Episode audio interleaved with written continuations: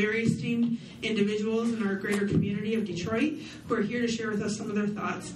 We have Dawood Walid, who is the executive director of the Michigan Council on American Islamic Relations. Um, we have, Diane Baird, who is the program director from Lutheran Social Services of Michigan. And we have Raquel Garcia Anderson, who's the director of partnership and community outreach for Global Detroit. So thank you all for joining us. And um, we're going to uh, ask each one of you to share your thoughts. And we will start with Dawood Walid at the far end and work our way this way. Work our way. Okay, work our way this way. This mic's not great. So uh, without any further ado, uh, ado Mr. Walid. Good afternoon. Good afternoon. It's a pleasure and honor to be here with you this evening on this very uh, important day and in this very important time in our country in which the discussion of race, national origin is a hot topic in the social political discourse, and people are using it as a political football and there are communities of color that are being treated like second class citizens and being denied proper services uh, based upon race and ethnicity. And this is the time that we live in. And uh, we are still struggling as a nation to become that more perfect union that the founders of our country wrote about uh, and James Madison wrote about in the preamble in the Constitution of these United States of America. Uh, my organization, the Council on American Islamic Relations Michigan chapter, we are uh, an organization that primarily deals with Islamophobia, uh, reacting to that, but also uh, to in, secure and ensure the rights of Muslims who reside in the state of Michigan, be they uh, natural born citizens, and that term's being used a lot all of a sudden because of Ted Cruz, right? Natural born citizen. Um, natural born citizens, those who are naturalized citizens, uh, people who are here uh, as legal residents, and those who come here on uh, refugee status or fleeing some sort of international turmoil. So I'll share with you just in the spirit of Dr. King. And Dr. King talked about three pernicious evils that need to be addressed in our country, being racism, poverty, and militarism. And all those three, all three of those things in America are connected. They cannot be separated. As, as a result of our uh, invasion into Iraq based upon false pretenses, it opened up the door to Pandora's box, in which there are two different uh, major refugee crises that took place. So, first, the Iraqi refugees that fled into Syria, Lebanon, and Jordan after the invasion and the toppling of Saddam Hussein. And then from the turmoil and unrest that was started in the region later on, in which uh, Al Qaeda in Iraq morphed into what we call Daesh, or some of you know as ISIS, and along with the uh, atrocities of the Al Assad regime, has now led to the greatest refugee crisis in the world since World War II. Blamed are Syrian refugees. Our organization, for about three years, has had a Syrian asylum and TPS project. And we have a 100% success rate. Well, basically, Syrians who had already been in America visiting family members who feared political persecution of being killed by the Al Assad regime or by uh, Daesh filed for temporary protected status that was started under the Obama administration or filed for asylum. And uh, thanks to God, we have a 100% success rate relating to those uh, Syrians. Now, when we talk about militarism and those people have been pushed into abject poverty, but also racism and racism and xenophobia are, you know, they're like two faces of the same coin. Uh, under the guise of national security, we've had about half the governors of these United States of America who've talked about well, we need to ban Syrian refugees coming to the United States of America. Our country is only allowing a paltry 10,000. And the state of Michigan was supposed to be getting 400 orphans. You know, we're talking about nine year olds through 12 year olds, so Syrians allowed into the state of Michigan. There are people who are uh, raising hay, you know, about a bunch of orphans who've lost their mothers and fathers getting into the state of Michigan. Now, uh, they said that these orphans may cause a national security threat by letting them, or, or refugees causing a national security threat. Now, there's been subtle Islamophobia that we believe and we push back against that has been invoked in keeping Syrian uh, refugees out. First, they say, well, they may, uh, we don't want people coming into the country because there might be another Paris attack, because the rhetoric got ginned up after the Paris attack. Uh, those people who committed those attacks were Belgian and French nationals. It wasn't a Syrian Syrian. There was a single Syrian refugee that was involved in the Paris attacks. This is number one. Okay.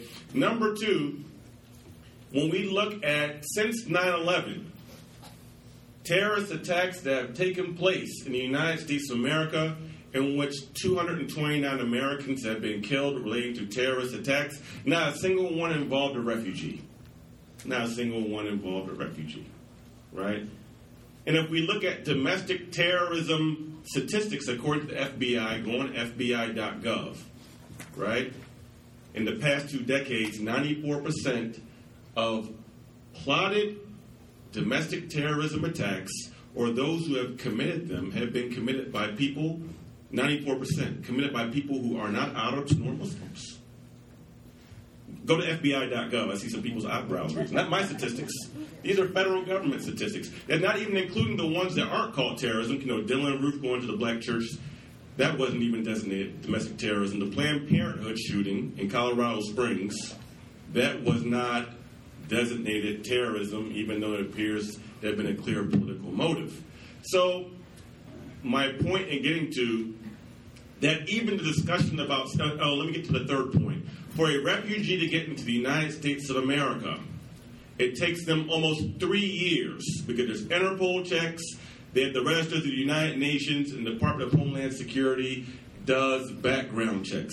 And anyone who knows or familiar with the refugee process absolutely knows this. We are, uh, and that's not to say there's not 100% uh, capacity of stopping someone coming to the country that might do some harm, but the numbers just don't add up. And then also, the, the cruel irony, which I mentioned before, Syrian refugees who come here are coming here to America. They're actually the people who are running away from the terrorists. They're running away from Daesh. They're not part of Daesh. They have left their homes because their mosque have been blown up. You know, because 90% of, of, of terrorist victims in the world, according to these, according to the consortium of terrorism and counterterrorism through the University of Maryland, that is commissioned, the study commissioned by the State Department in 2013, says about 90% of terrorism victims throughout the world are actually Muslims. Muslims are the prime. So when people say uh, Daesh or, or, ISIS is Islamic, well, how can they be Islamic when their specialty is bombing mosques and killing Muslims? Like, it doesn't even make sense. They've never even attacked uh, they don't even attack other countries in the region as much as attack Muslim countries in that part of the world. Uh, so, within saying that, uh, this is the, the, the, issue that Muslims are dealing with today, uh, and within the framework of Dr. King that, that talked about, is that there has been an otherization of Muslims. Islam has been a racialized religion. Our country has always had racial hierarchy and religion has always been racialized. When Irish first came to America, Irish had their own box. Like Irish didn't check white. Catholicism was considered a non-white religion in America. Jewish Americans did not have uh, social political whiteness and fluidity in this country. Not long ago, and no Jews and dogs allowed, allowed signs used to be all throughout this country. I mean, Jewish people couldn't even openly buy property, even here in Oakland County, if you want to go back to the early 1960s, right?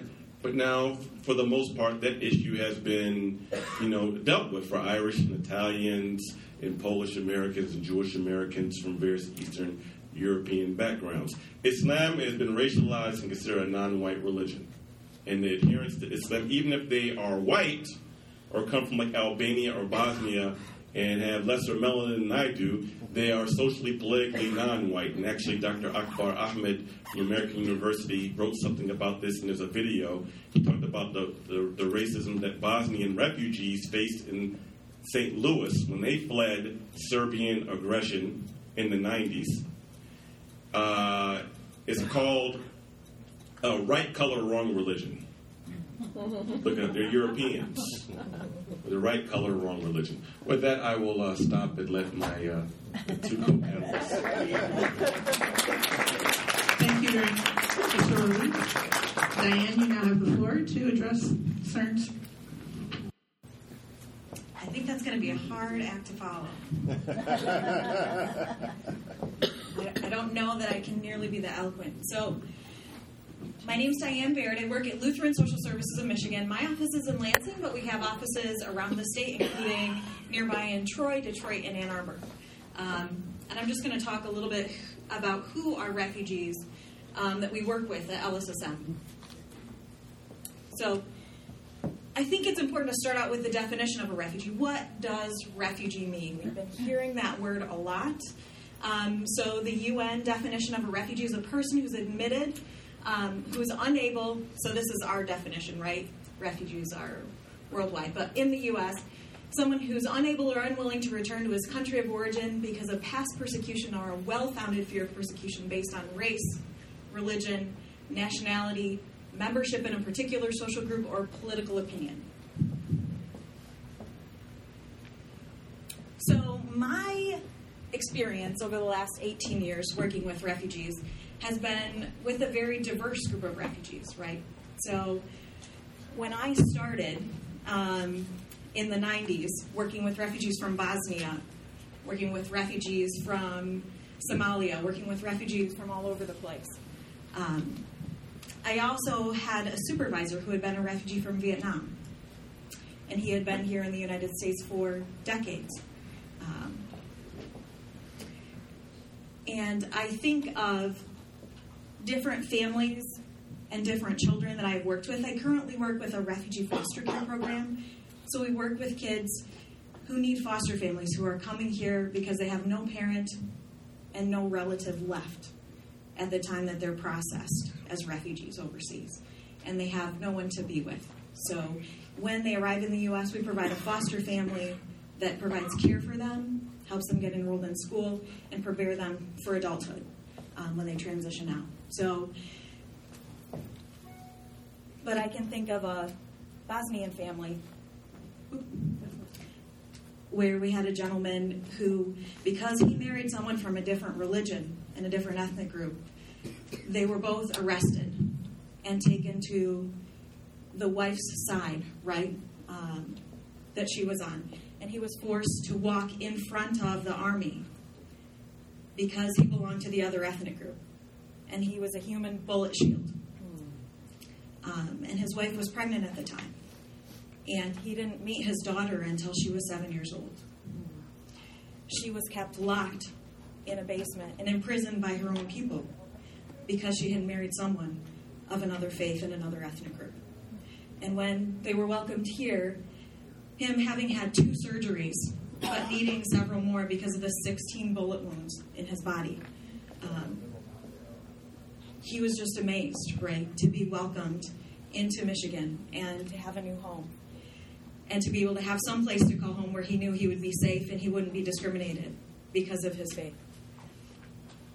I think of kids that I've worked with from Sudan um, that when they came in 2000, they were able. Um, okay, we'll try a new mic. to be welcomed to a foster family. Um, and a young man from Iraq who was placed in a foster family nearby in Detroit who didn't move out of his foster dad's home until he became a U.S. citizen, purchased his own home at the age of 23. Um, and owns a home in St. Clair Shores and is doing very well these days. But we have other youth and families that come from Burma, from Congo, from Syria, and from other places. Um, if we think historically about refugees, we can think of our own ancestors who were refugees. Um, I have small children, so when Thanksgiving came around, they learned this traditional Thanksgiving story, right, um, about pilgrims fleeing from religious persecution and wanting a safe place. And we see that now with the refugees that are coming. We see um, people in our history, such as Albert Einstein. We recently celebrated, some of us celebrated a holiday where we celebrate the birth of someone who was fleeing from persecution, right? Um, when we read in the Bible the story of Mary and Joseph and Jesus, they went for a census, and then Herod ordered all the baby boys killed because he didn't want to be threatened, and they fled for their lives as refugees.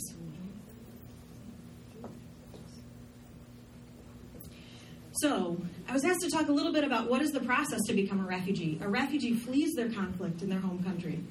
Um, so, if that's a Burmese um, adult or child, they flee maybe to Malaysia or Thailand, somewhere what we call the first country of asylum, so the first place they can get to, whatever's closest, right?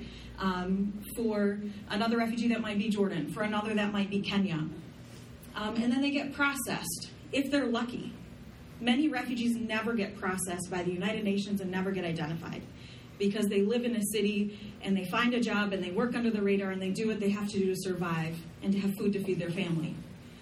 Less than 1% of all refugees identified across the world are able to be resettled. And the U.S. isn't the only country that takes refugees. That's one of the things we don't know sometimes. Um, refugees go to Sweden. Um, I had a Somali youth that came and lived um, in Lansing and her boyfriend was resettled in Ireland. And I had a Sudanese youth who had a sibling in Australia. Um, so refugees are resettled all over the place. For processing to the U.S., if someone's referred, it takes 18 to 24 months. I have met young people that have waited 10 years to be processed. They left their homes at the age of six, right? Fled on foot to another country, lost their family along the way. Something happened there, fled on foot back to another country, fled on foot to another country before they ended up in a refugee camp for 10 years before they actually came to the U.S., days before their 17th birthday.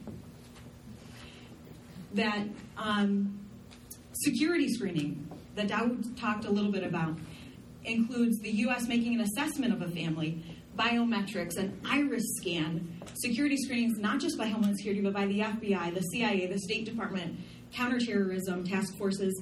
And during a recent presentation by the State Department here in Michigan, we had a representative from the State Department come in October, and she said, entities we don't even name also do screenings. And I was like, that kind of freaks me out. um, if you can't name it, why are you telling me they exist?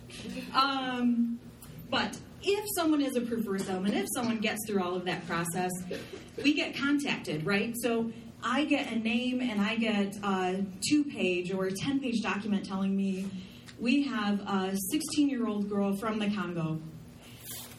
She was beaten and raped.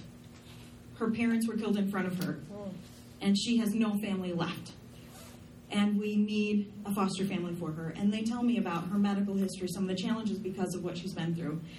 And then I look for a foster family. And when I find one, I send a paper back saying, yes, we have a home for this child. But there's a very thorough process where they go through with the State Department each week and say, which place can best serve this family?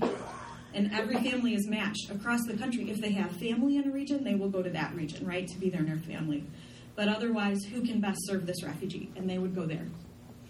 LSSM has, serves families that are coming as refugees as well as children that have no parents. Um, so either way, we serve this. We serve refugees. And when they get here, we help welcome them and integrate them into their new community. So I asked my state counterpart um, how many refugees come to Michigan and where do they go? And so he provided me these numbers. So this is for the fiscal year 2015.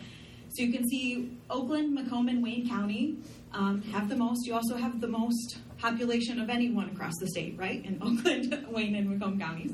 Um, Lansing and Grand Rapids. So a little over 600 in Lansing, a little over 700 in Grand Rapids, a little over 100 in Battle Creek, Washtenaw County 77, and other. So a few people that lived in other counties. My guess is there are probably counties that are close to those major counties, right? But someone that lived just across the border. Like if I'm in Ingham County in Lansing, I might place a refugee in Eaton County, which is just across the street, right? So they're probably in these same regions. Um, so those are the numbers for families that are coming or adults that are coming. Um, for unaccompanied children that are coming without parents and placed in foster care, um, we have about 300 or 350 kids in care every day in the state of Michigan, um, but we have less than 50 new kids a year. So kids receive care up until they turn 18 to 21. So between 18 and 21, the program is voluntary. Most of our kids choose to stay in the program, um, but by age 21, they age out of our foster care program, and that's per our state law. So, who are the refugees in Southeast Michigan? I don't have the official numbers for every program. There are other agencies and organizations in this region that work with refugees, but I do have the LSSM numbers. So, for LSSM, you can see our numbers for the last several years. LSSM resettled 556 refugees in FY15 into Southeast Michigan, and in 2016 we're anticipating 850. That number may or may not go up depending on what happens each year. We can't really predict exactly how many refugees are going to come, but that's what's approved at the moment. And you can see um, most of those refugees that were resettled by LSSM in the last year were from Iraq. Um, I know the blues are close in color, but the slightly darker, the 18% pie piece is the Syria piece, and other is the light blue. For refugees, when they come, um, we provide many services. So, adult resettlement is really focused on helping finding someone housing, getting them their first job, and getting them integrated. The vast majority of refugees are employed within 180 days of arrival. So, I can't even imagine that, right? Being in another country, not knowing how to get around, maybe not having a driver's license when I show up, right? Getting enrolled in school, facing all sorts of new things to learn, and being employed within 180 days. It's amazing. Um, for our refugee kids, we find a foster family before they arrive, and then we provide intensive case management services and mentoring and independent living skills classes and those things. Most of our kids are self sufficient before they leave. I have to say, most of our youth um, between age 18 and 21 are employed and are either going to high school or going to community college. Refugees are resilient. Refugees are resourceful. Refugees are multilingual. We talk about English as a second language, but just to know, many, many refugees are learning their third, fourth, or fifth language when they're learning English. They're not learning their second language. They put me to shame, right? My um, mediocre Spanish skills don't compare um, with the amount of learning um, that our refugees have done when they come. They're innovative. It's been shown that for each refugee or immigrant that comes to the U.S., 2.6 jobs are created And refugees are hard workers. I mentioned how quickly most of them are employed.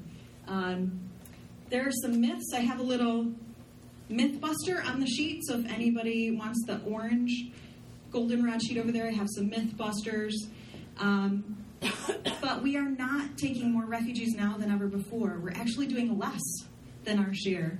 Um, the countries of Jordan and Lebanon serve proportionately a much, much higher share of the burden of refugees um, internationally. This year, we're anticipating approximately 80,000 refugees. The ceiling is 85,000, but we don't know that we're going to make it to that many. Um, in 1980, we took over 200,000 refugees, so we're doing less than half of what we have done historically.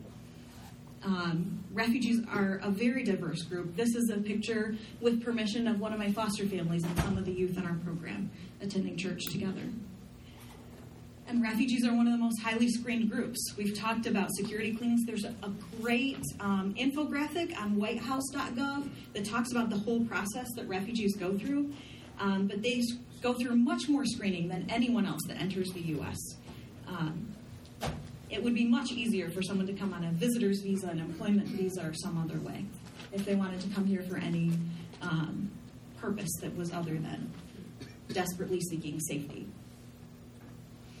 And there are ways to be involved if someone wants to help. So, um, providing a warm welcome to a refugee family, helping them practice English, providing employment opportunities or helping to job coach someone, um, housing, or funds. I, I put up Mihaela, my colleague at our Troy office, her information, and there's a flyer um, with these things listed from her office.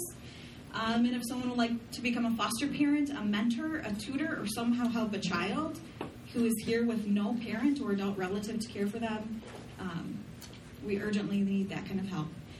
In December, we had an email with 58 children who had no homes. And we have found homes for four of them so far. Um, so we urgently need more foster families to help with children that have no one to take care of them there is a sibling group of four Afghani children, ages 9 to 15, who have been waiting for six months with no family to take them. So there's information and a brochure for my office if anybody is interested in helping with that as well. Thank you. Thank you, Diane. And last but not least, Raquel, you now have the floor to share with us about Global Detroit. Great. Um, so usually when we talk about Global Detroit, um, as she mentioned, every immigrant, whether they're asylee, refugee, um, or just you know, immigrating to the country, um, more jobs are produced. And so um, Steve Tobocman, who's our director, starting to see a trend. He was a state rep in Southwest Detroit in District 6 and um, he was commissioned in 2009 to do a study on you know why some um, areas of Detroit are denser and why there's different areas in Detroit and why they look this way. So Global Detroit was actually a study, um, and it was released um, a year and a half later, in about about late 2010, with a lot of recommendations. And so, if Steve Tobocman were here, he could run down all the different numbers and statistics as to what we are finding. Um, but what I, um, and if you are interested in that kind of information, um, my emails on this, and I've got cards here. What I like to talk about is how I came to this work and what I'm personally learning um, in the field uh, in a couple of different communities. So I worked at a community college for more than 15 years and um, in downtown Detroit, and I was noticing that as a Spanish speaker, I wasn't coming across lots of people who spoke Spanish and literally two miles away is um, a Latino community. And I worked so many hours, I was actually not touching them at all, or, you know, actually I wasn't talking to them at all. And so I decided to make a transition and uh, started uh, working as an organizer, and knocking on doors. And I was knocking on doors around voter registration, some other issues, immigration. We were trying to collect information as to how ICE was acting in the community and some other needs and I was as I was knocking on doors and talking to usually moms at schools, um, I was noticing, you know, um, I'd say, "Hey, I'm here to do a, a, rights presentation," and they would say to me, "But I need to know how to start a business, or I don't know how to get across town, or I can't communicate with my child's teacher." You know, I have this question about. Um, you know, for example, a person is naturalized, but they speak mostly Spanish. You know, there's this assumption that if you hear another language, they must just, you know, they're not a U.S. citizen. That's not necessarily true. A lot of assumptions about other language speakers. And I started to realize in my work, I just don't know anything about my own community. Like, I, I there's a certain sort of group I hang out with, and there was so much at the door and um, I started asking lots of questions and organizing around different issues. And you know, there was homeownership issues. There's a lot of abuse. Um, for example, there's a lot of houses that are sold sold, sold at, on land contract to several people, and taken and given and sold, and like these contracts that aren't worth anything. And so I'm like, they need legal services beyond immigration. How do they buy a house if it's in foreclosure and they have the first right of refusal? I don't know anything about that.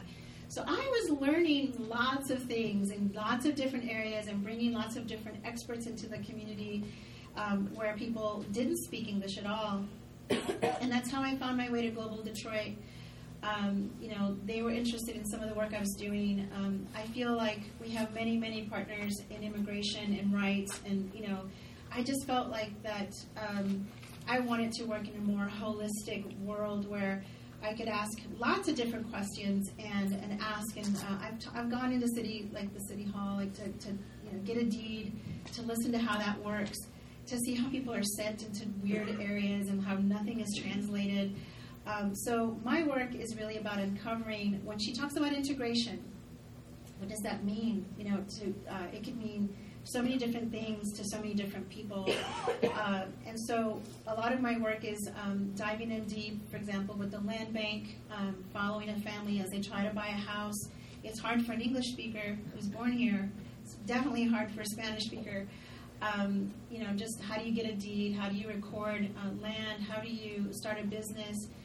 Um, and so I'm just learning all this information, and then what we try to do is duplicate in other communities, or we go to community leaders and say, let us put together a checklist of what we're learning.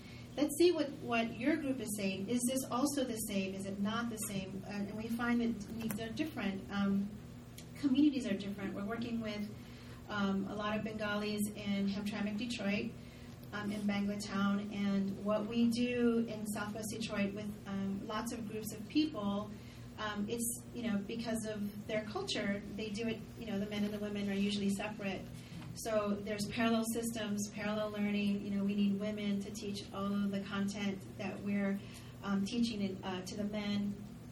And um, so it's, it's a really sort of vibrant work, um, and it's really brought me um, a lot of joy, um, a, lot, a, lot, of confusion and pain too, because we see that people just don't have access to city systems, banking. They're underbanked. They're um, taken advantage of.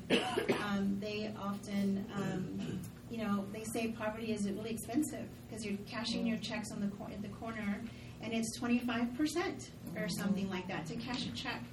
So we know that uh, when people don't have access to systems like this, that they're paying um, a lot of money and they're not able to support the community. So I'll give you, I have lots of examples. Um, my, one of my friends bought a house um, in, in, the auction. She's a single mom. And she was paying like $1,200 with you know rent and bills and you know transporting her daughters. And so I was like, let's buy this house. And I say let's, but she bought it. And we were holding hands and we dove off the, the cliff together and we were both really scared. And I'm like, what have I done? I've just convinced this woman to spend $5,000 on a house. And, um, but now she's got a renter and they paid, you know, like $700 and now she's got income. So her bill went from 1200 to 500 um, and now, you know, we're trying to convince her to incorporate so that she, she's really great at painting and she's like, she does a lot, lot about sort of home, home rehab and I'm thinking, you could teach other women to do this. We could figure out a system for you to get paid to do this. And how about how many other single moms are out there who are just suffering, like just trying to make ends meet? So we're trying to, we're right now working on a profile. Um, typical media doesn't work in these sensitive communities. Um, you know, we do flyers at churches, we talk to community leaders, we go to the schools. We can do this for five or six months and still not touch lots of people. So we're canvassing, knocking on doors, trying to replicate systems, testing systems. Um, and then we um, go to the Bangla town and we're talking to a wonderful woman who's been working with the women of Bang, um, Bangla town um, who come in and they're gardening. And so we're talking about, she's writing a grant, we're writing a grant with her. How can we create products that these ladies can sell? How do we test, you know, how do we create something that they're comfortable with? Um, you know, that what, what, what might they want to do? And so we're um, trying to provide access and support. We translate all of our, mater- our materials. Um, we ask them what they want. A lot of what we do in Opportunity Neighborhoods is that it has to be community led, community driven, and designed. We don't come in with a prescription because it doesn't work. We see that, for example, our work in Brightmoor, um, you know, the African Caribbean community, whole different community, um, and then you break them out into different, you know, different countries, different, you know. So it's really about deep listening, and um, like slow food, lots of slow listening and lots of slow development, you know, and um, and and you know, sharing lots of food. And I knock on doors, and I, I get to work, and they're like, "It's four hours." I'm like, "There's no way you can just conduct business." They're like, "How are you kids? How's that other thing that's going on?" And I have to honor that that time and that culture and that person. Um, it's really taught me to slow down and honor myself. Like I am who I am. I'm exactly what I'm supposed to be with this person, and not want them to be different. Um, many times integration is about bringing them in and making them like us. And I, I also want to share that in my learning in Southwest Detroit, if you drive from the beginning of Vernor to where it ends, and it you know by Dix Highway, you will see that every two miles the the corridor is replicated. You have a grocery store, stores, you know, shoe store. You've got CVS or some sort of pharmacy. You've got a lot of information. Um, just wave me down when my time is. Cause I know we've all been. Just go like this. Okay. And what we've found is that when people come and they don't speak English, um, their radius is about two miles. So they're walking. They're not driving. They might not have a license. They may not feel comfortable. So they're able to support five or six restaurants, a grocery store, a shoe store. So when they come, instead of saying, you need to change and learn and be like us, we should say, wow, we've got about two years where they can help develop this community. You see it in Hamtramck, you see it in Southwest Detroit. Mm. I think there's a, a little corridor on Seven Mile. We should say, be who you need to be. We recognize what it means to the stores in your neighborhood. And so we're, we're documenting this and, and preaching it to people. Like we want to, them to integrate at their own speed. You know, like we don't, we shouldn't want them to, to come in and, um, you know, not speak their language and, and not be who they are. And, and um, so it's been really, really great. Um, I when I when I have tours, I'm like I show them the exactly the footprint. Like every two miles, check it out. You know, take this back to Cleveland or Dayton or wherever you're working. So a lot of our learning um, we document and we, we share, but we recognize that you know the community in Southwest is not the community in Cleveland or in New Hampshire, and, and you know we try to share what we're learning, but we also know that it's not prescriptive. It's about really listening to each individual community. Um, it's been really wonderful, um, but it is uh, uh, very conflicting because. Um, right now, you know, we were making such headway with the immigration reform dialogue until last year, and we were even hopeful.